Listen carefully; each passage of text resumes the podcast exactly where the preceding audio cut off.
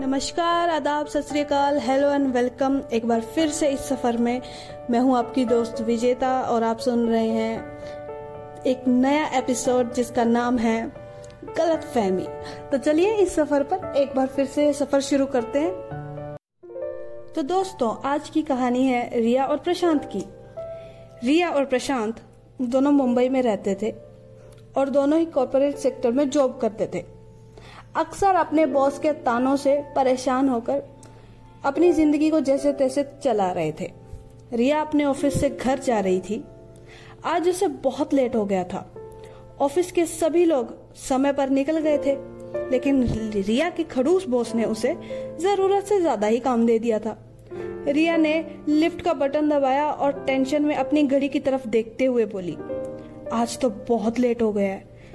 पता नहीं रिशु कैसी होगी। सोई भी होगी या नहीं, उसने खाना भी खाया होगा या नहीं, एक तो इस बॉस ने मेरी ज़िंदगी खराब करके रखी हुई है। ऊपर से ये लिफ्ट ये लिफ्ट क्यों चालू नहीं हो रही? लिफ्ट चालू हुई और उसके सामने खुल गई। वो लिफ्ट के अंदर गई और फ़ोन कनेक्ट करने लग गई क्योंकि उसे रीशु को फ़ोन करना था। लेकिन लिफ्ट बंद होती, उससे पहले एक आवाज़ आई, रोको रोको रोको लिफ्ट को रोको। रिया ने लिफ्ट की तरफ़ अपना पैर बढ़ाया और लिफ्ट को बंद होने से रोक लिया।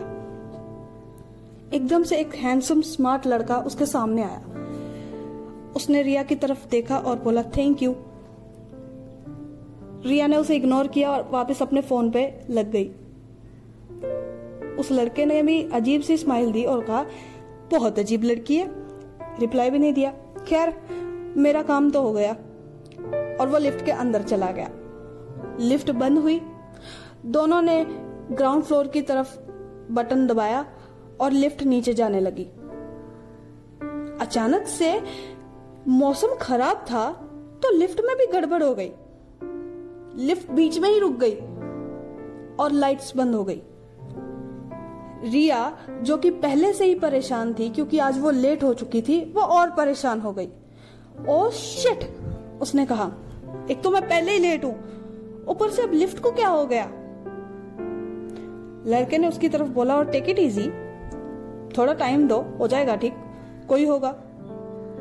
रिया बोली अच्छा ऐसे कैसे ठीक हो जाएगी? लड़का चुप हो गए साइड में खड़ा हो गया। लेकिन रिया पैनिक मोड में आ गई। उसकी टेंशन का कोई ठिकाना ही नहीं था। तो लड़के को भी लगा कि लड़की ज़्यादा परेशान हो रही है। इसके पहले कि उसकी तबीयत खराब हो जाए, उससे बात कर लेनी चाहिए। उसका ध्यान भटका देना चाहिए। उसने रिया रिया को पूछा, काफ़ी परेशान लग रही हो। क्या बात है?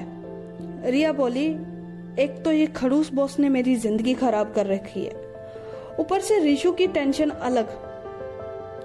लड़का बोला तो रिशु को फ़ोन करके बता दो ना कि तुम लेट हो। रिया ने आँखें घुमाई और बोली वो एक पाँच साल की छोटी बच्ची है और फ़िलहाल अपनी नैनी के पास होगी। तो प्रशांत बोला तो इसमें टेंशन की क्या बात है जब वो अपनी नैनी के पास है? तो रिया बोली, टेंशन की बात यह है कि वो मेरे बिना खाना नहीं खाती और उसने आज भी खाना नहीं खाया और मैं आज लेट हूँ। क्या कर सकती हूँ? लड़का बोला, ओके ओके कभी कभी ज़्यादा टेंशन लेने से या ज़्यादा सोचने से काम बिगड़ता ही है। बनना तो दूर की बात। रिया ने आँखें दिखाई और बोली, तुम्हें बड़ा एक्सपीरियंस है।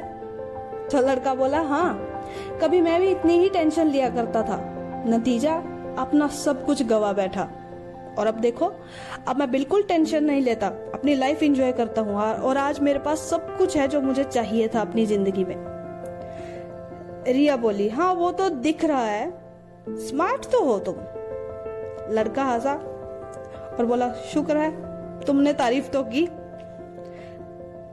दोनों हंसने लग गए।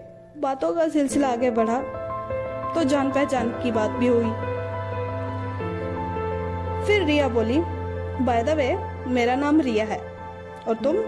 लड़का बोला, हाय, मेरा नाम प्रशांत है। और मैं तुम्हारी फ्लोर की ऊपर वाले फ्लोर में ही मेरा काम करता हूँ, मेरा ऑफ़िस वही है।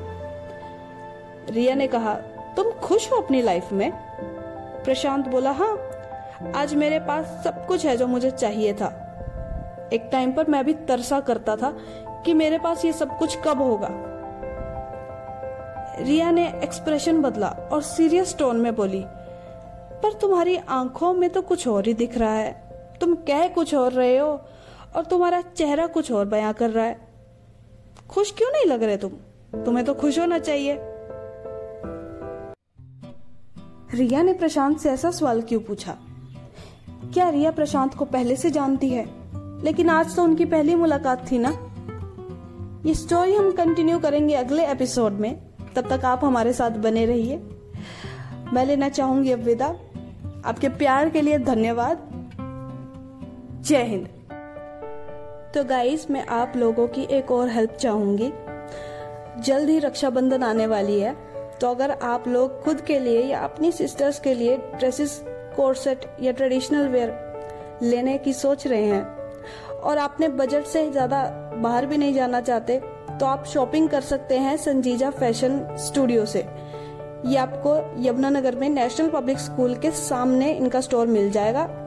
और अफोर्डेबल प्राइसेस में आप मॉडर्न या ट्रेडिशनल क्लोथ्स खरीद सकते हैं या सिलवा भी सकते हैं। और इनकी तरफ़ से ऑनलाइन सुविधा भी दी गई है। आप इनका काम इंस्टाग्राम पर देख सकते हैं। इनकी आईडी है at the rate designer underscore संजीजा zero zero seven तो अगर आपको इनका काम पसंद आता है तो प्लीज़ यहाँ से ऑर्डर कीजिए या आप खुद जाकर स्टोर से सामान परचेज कीजिए। Thank you so much